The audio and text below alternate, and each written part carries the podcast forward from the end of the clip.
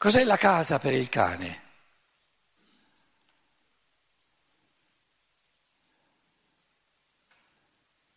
Lo, lo, possiamo dire soltanto con parole umane, un continuo di colori, no?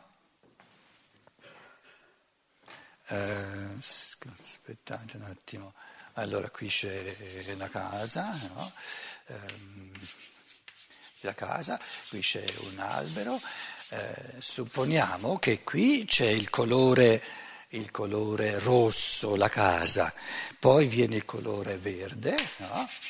il colore verde dell'albero, ci, ci, ci intendiamo più o meno, no? eh, per il cane che che non, percepisce, non percepisce la casa, è un continuo di colori. Qui opera su lui il colore rosso, qui il colore verde. Colore rosso da un elemento morto opera diversamente sul suo corpo astrale, sull'anima dell'animale, che non il colore verde, vivente, con la clorofilla vivente, quindi con forze eteriche, questo lo diciamo noi, opera diversamente. Ma che qui finisca la casa e qui cominci l'albero, come fa a saperlo il cane? Quindi per il cane non esiste né la casa né l'albero. Dovrebbe essere capace di pensare per dire quella è una casa e quello è un albero, ma allora sarebbe un uomo, non un cane. Quindi un cane, l'animale non può percepire nulla, virgola nulla di percezione, 0,0 se no comincerebbe a diventare umano. In altre parole, percepire significa eh, la percezione, un'altra definizione di percezione se volete, la percezione è la potenzialità al pensare.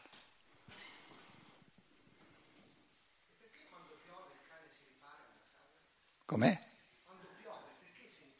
Perché vive nel suo corpo astrale, nella sua anima e nel suo corpo eterico l'influsso della pioggia. No, nessun animale può percepire qualcosa. Cioè bisogna distinguere tra percepire e vivere. L'essere umano, certo che anche l'essere, um-, l'essere umano ha tutto ciò che ha l'animale, no? quindi l'essere umano vive. Il rosso opera anche nell'essere umano, il verde opera anche nell'essere umano, tale e quale come per l'animale. L'essere umano ha in più la capacità di dire questa è una casa, questo è un albero, l'animale non ce l'ha. E da dove si evidenzia questa potenzialità al pensare?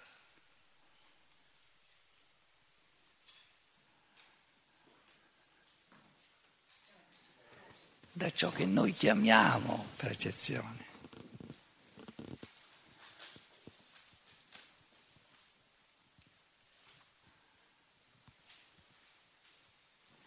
Quindi la percezione detto in un modo come esperienza animica, è la sete di concetto.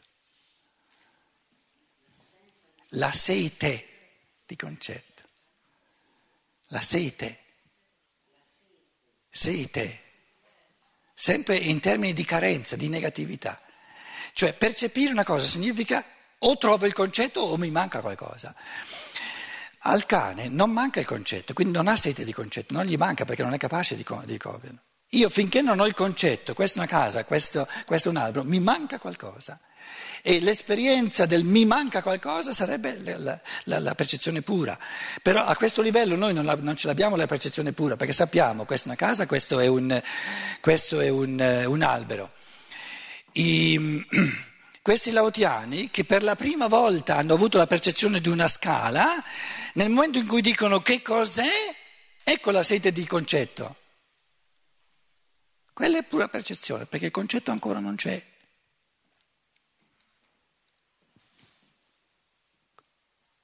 E lì si evidenzia l'anelito al concetto, il desiderio di concetto, la chiamata al concetto.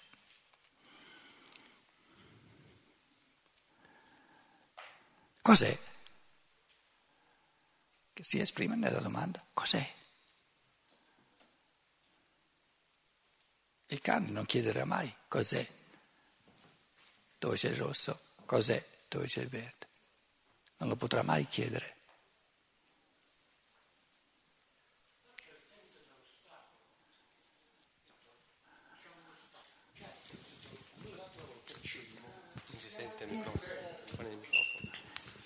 Dicevo, il cane ha il senso dell'ostacolo. Se va dritto e c'è un ostacolo, devia.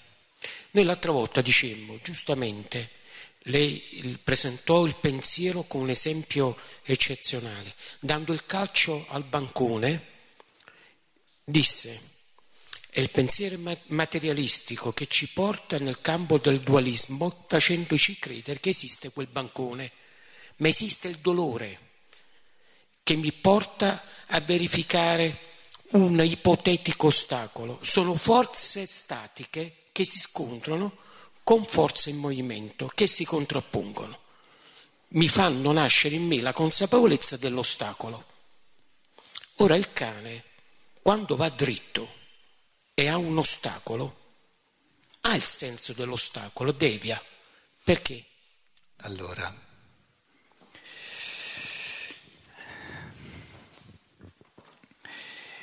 noi parliamo di istinto dell'animale, quindi ovviamente per istinto l'animale non va a sbatterci contro. E non è che non, non va a sbatterci contro perché l'ha fatto cento volte, si è fatto talmente male che finalmente ha imparato. No, già in partenza non ci va a sbattere contro. Allora, il discorso sull'animale è che l'animale ha un corpo fisico con leggi ben precise che si possono indagare più facilmente perché abbiamo la percezione. Ha un corpo vitale.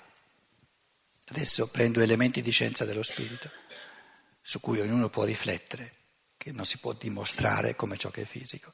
E soprattutto ha un corpo astrale, un'anima, e in questo corpo astrale, il corpo astrale, l'anima dell'animale, è una saggezza cristallizzata che lo conduce in un certo modo e gli dà di evitare l'ostacolo. Ciò che è nuovo nell'uomo, che l'animale non ha, non è questa saggezza di istinto, è che l'uomo sa di averla. Di fronte a una casa, adesso la, l'ostacolo è la casa, l'animale per istinto, cioè questa saggezza cristallizzata nel suo corpo astrale, la coscienza che questo è un ostacolo e che mi faccio male come cane se ci sbatto contro, la coscienza c'è nell'io di gruppo del cane. Però l'io di gruppo del cane non è cosciente dentro a ogni cane, è fuori. Però questo io di gruppo è come un io umano, solo che esula, è fuori dal cane singolo. L'io di l'io autocosciente nell'umano diventa singolo, si incarna in ognuno, questa è la grossa differenza.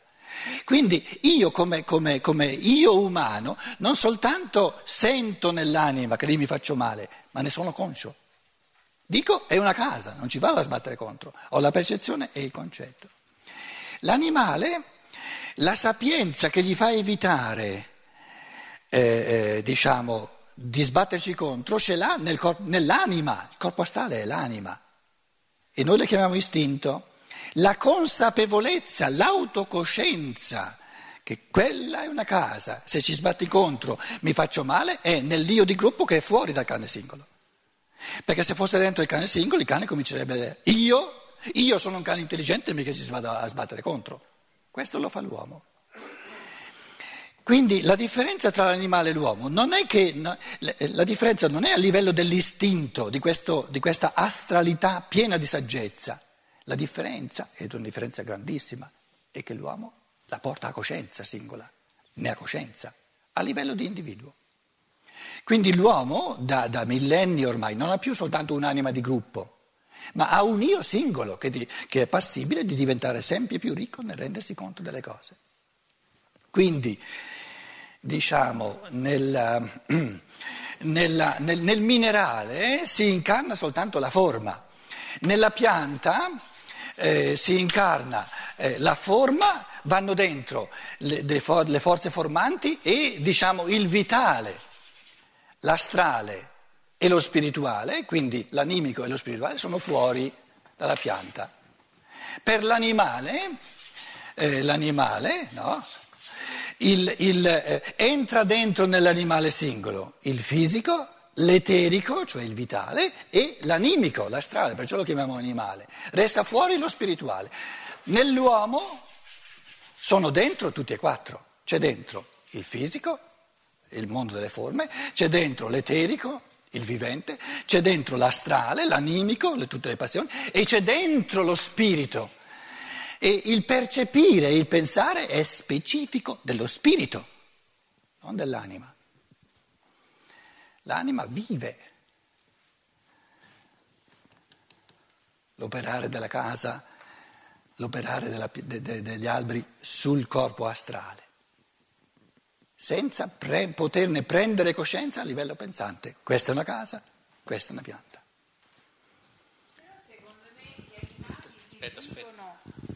Gli animali che vivono dentro le case con noi, mi pare di osservare, perché ho un cane e un gatto che vivono con me, che qualche abbozzo di pensiero incominciano a farlo. Perché il mio cane esce fuori, va a fare il giretto, io gli apro la porta perché sono pigra, e gli apro la porta, lui fa il giretto suo, arriva fino alla piazza e ritorna e abbaia mi chiama, guarda su al primo piano, io dico vengo e allora lui subito si presenta alla porta. Dunque, ha, cioè, come fa lui tutto questo tragitto no? sono, che lo porta a fare il suo giretto e poi invece che seguire gli odori, andare oltre la piazza, avventurarsi sempre seguendo il suo naso, ritorna a casa. Allora. Non solo, e mi chiama. Allora, dobbiamo rifare, però ehm, senza divagare troppo, no? esercizi sull'addestramento. Quello che tu dici non ha nulla a che fare con lo specifico dell'umano.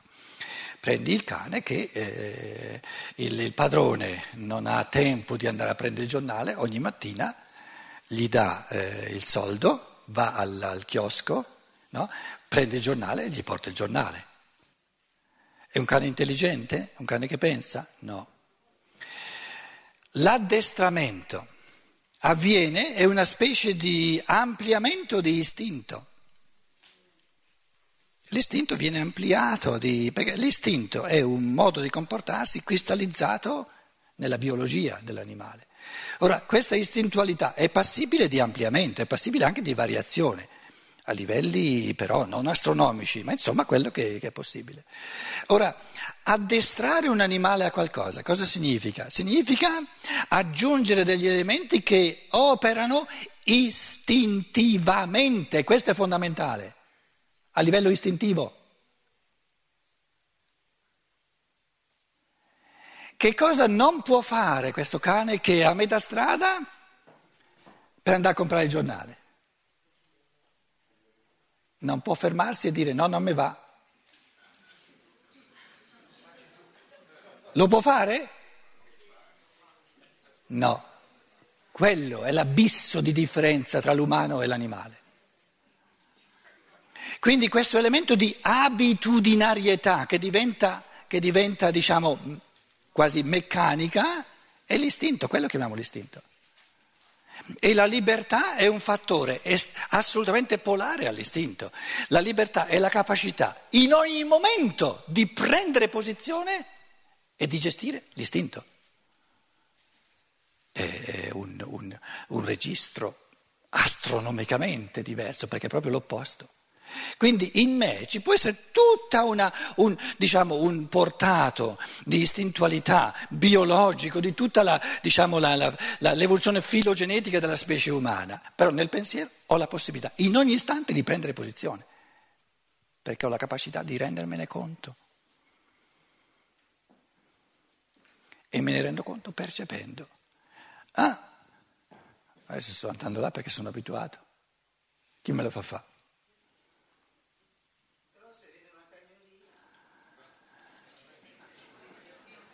Microfono? Eh? Se vede una cagnolina la segue, quindi non ci pensa più al giornale, va dietro e... No, no. Ah, beh, certo, certo. No, no, guarda, l'unico sbaglio che hai fatto è di, è di aver detto che non pensa più al giornale, perché al giornale non ci ha mai pensato. Pensa, cioè eh, se ne frega di, di fare l'abitudine di tornare a casa col giornale, in questo senso.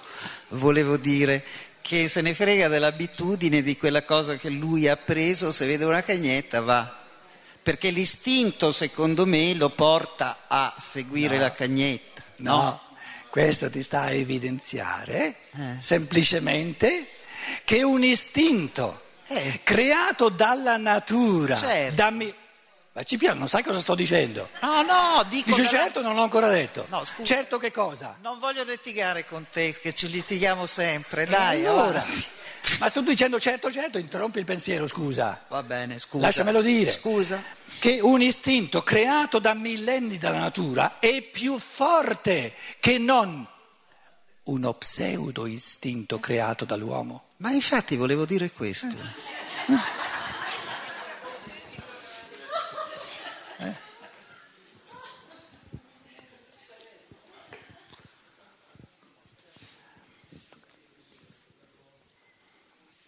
Adesso ci ha provato tre volte da dietro alla cagnolina e per tre volte quell'atto non ha ricevuto il giornale.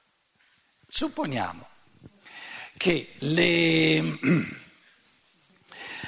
i, i, diciamo, ehm, mi vengono le parole in tedesco, Santa Vasce, di, di, di, di Gegenmaßnahmen, gli, gli, gli atti di punizione perché è tornato senza il giornale siano tali, no? O di quelle botte o quello che volete, può darsi che arriva al punto che la prossima volta anche con la cagnolina. E allora? Subentra la, la subentra la paura, cioè subentra all'istinto una cosa che teme. Cioè se tu, eh, per esempio, devi abituare un, ga- un gatto, un cane a fare da te cose, non c'è bisogno che lo picchi, basta che lui sente il rumore del giornale e si impaurisce. È vero, è vero. Quindi si tratta di vedere quale istinto è più forte Eh, certo. e quale è più debole. Capito? Ma la, la possibilità di prendere posizione pensante, libera di fronte all'istinto, voglio seguire questo istinto anziché questo, No, no, non no, no, c'è, no. proprio non c'è, c'è, questo è importante. A causa della nostra limitazione, limitatezza sarebbe be- meglio, ai tempi miei si diceva limitatezza, non limitazione. Limitatezza è una caratteristica dell'essere, non lim- limitazione è un'azione, capito? Eh, a causa della nostra limitatezza ci appare come singolarità ciò che in verità non è singolarità. Mai, per esempio, la qualità singola del rosso esiste isolatamente per sé. Essa è da ogni parte circondata da altre qualità alle quali appartiene e senza le quali non potrebbe sussistere. Non c'è il rosso da solo, la casa rossa. Dicendo la casa rossa intendo dire il rosso è circondato, è circoscritto da tutti gli elementi della casa. E dove termina il rosso c'è, c'è il prato, ci sono, i, sono tutti altri colori, ma se la casa è rossa, il rosso è circoscritto alla casa.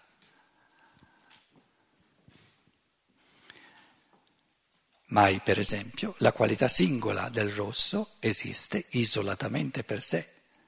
Essa è da ogni parte circondata da altre qualità alle quali appartiene e senza le quali non potrebbe sussistere. Ma per noi è una necessità separare certi frammenti del mondo e considerarli a sé.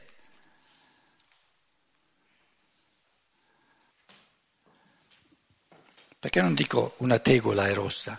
Una tegola. Anche una tegola è rossa. Una tegola.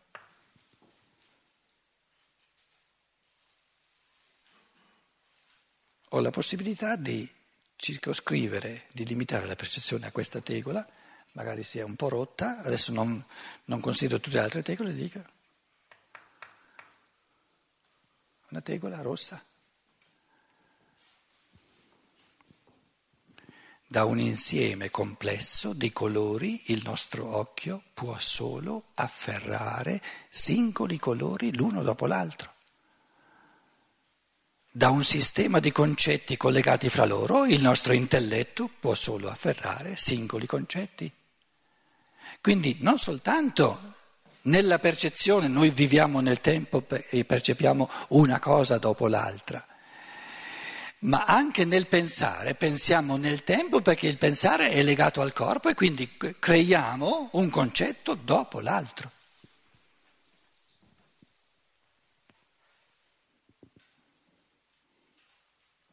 Questa separazione è un atto soggettivo, condizionato dalla circostanza che ognuno di noi non è identico col processo del mondo, ma un essere fra altri esseri. Quindi pensare significa rifare i nessi e i connessi che il pensatore cosmico ha tutti nella presenza di spirito. Questa presenza di spirito, della coscienza divina, della coscienza del Logos, dove tutti i nessi possibili sono presenti, noi li costruiamo uno dopo l'altro nel tempo.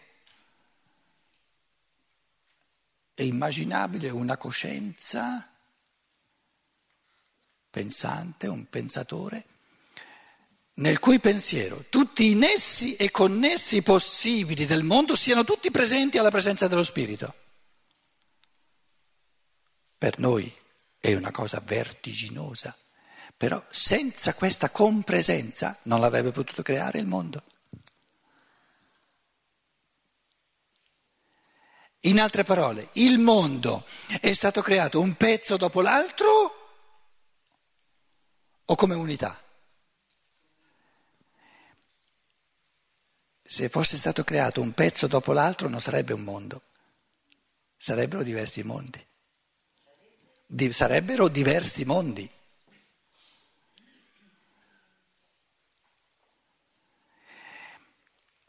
È come dire, l'uomo, l'organismo umano, il corpo, è anche un mondo. Se chiediamo al medico, se chiediamo al, al patologo, al, al, eh, chi fa anatomia, il corpo umano è un mondo complessissimo. Chi l'ha pensato e chi l'ha creato questo mondo, no?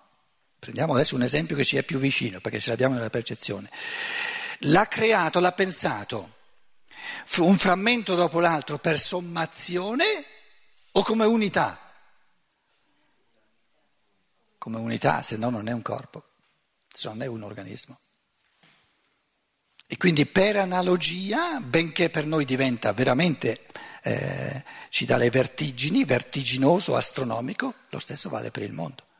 Se no non sarebbe una unità il mondo.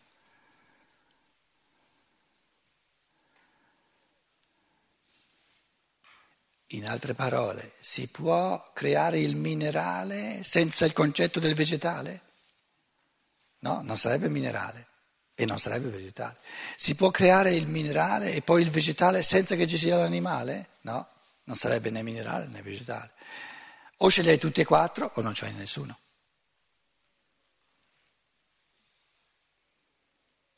E le quattro dimensioni del mondo che noi conosciamo sono il minerale, il vegetale, l'animale e l'umano. O tutti insieme o non c'è nulla vengono resi percepibili uno dopo l'altro, ma non pensati uno dopo l'altro, perché sono uno nell'altro.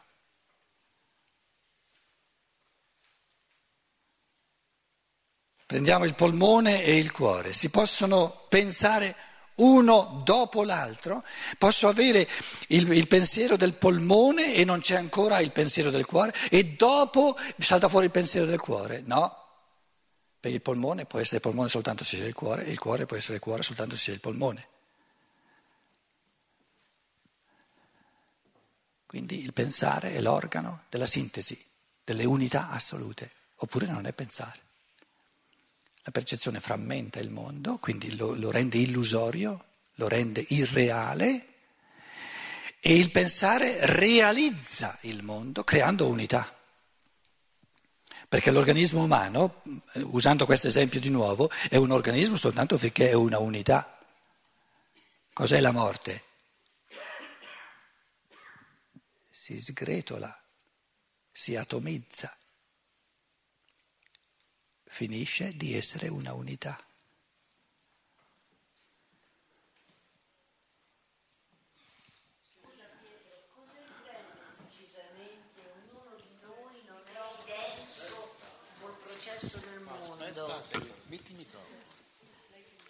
Cosa si deve intendere eh, precisamente? Ognuno di noi non è identico col processo del mondo, nel senso che tu hai appena spiegato che il mondo è creato in un'unità e cosa che noi non facciamo in questo senso? Nel mondo non c'è un elemento dopo l'altro. Ecco, in questo senso, mentre invece a noi c'è un elemento dopo l'altro, in questo senso non è identico col processo del mondo. Allora, dovuto al corpo, essendo uno spirito incarnato nel corpo, si apre una duplice temporalità delle cose una dopo l'altra, sia a livello della percezione, che possiamo percepire le cose soltanto una dopo l'altra, ma anche a livello del pensare, che in quanto pensanti col sostrato fisico del cervello fisico possiamo pensare i concetti soltanto uno dopo l'altro. Ora, pensando i concetti uno dopo l'altro, quando io penso un concetto, con questo concetto mi tiro fuori dalla concettualità unitaria, perché sono soltanto uno e poi il prossimo, e poi quello dopo. No, ma quello che non era chiaro per me era cosa intendeva col processo del mondo. Questo processo nostro conoscitivo è chiarissimo, l'ha detto precedentemente. Mi chiedevo cosa intende quando dice col processo del mondo, la creatività del mondo che è unitaria, non è una cosa dopo l'altra.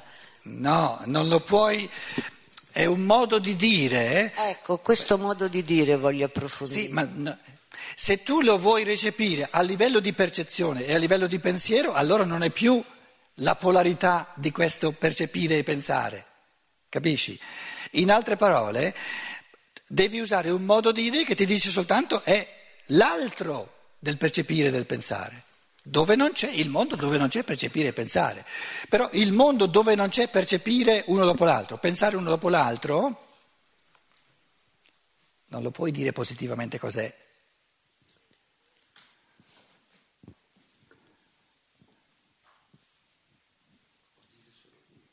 Lo può dire solo Dio, ecco, se vuoi. Infatti il processo del mondo è una creazione. È un, eh, come dire eh, il mondo in quanto, il processo del mondo intende dire il mondo in quanto non percepito dall'uomo e non pensato dall'uomo. Però il mondo in quanto non percepito dall'uomo e non pensato dall'uomo non lo puoi dire contenutisticamente in chiave di pensiero umano, questo voglio dirti.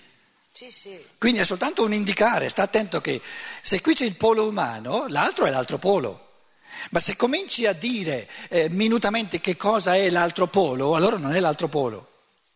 Questo voglio dire.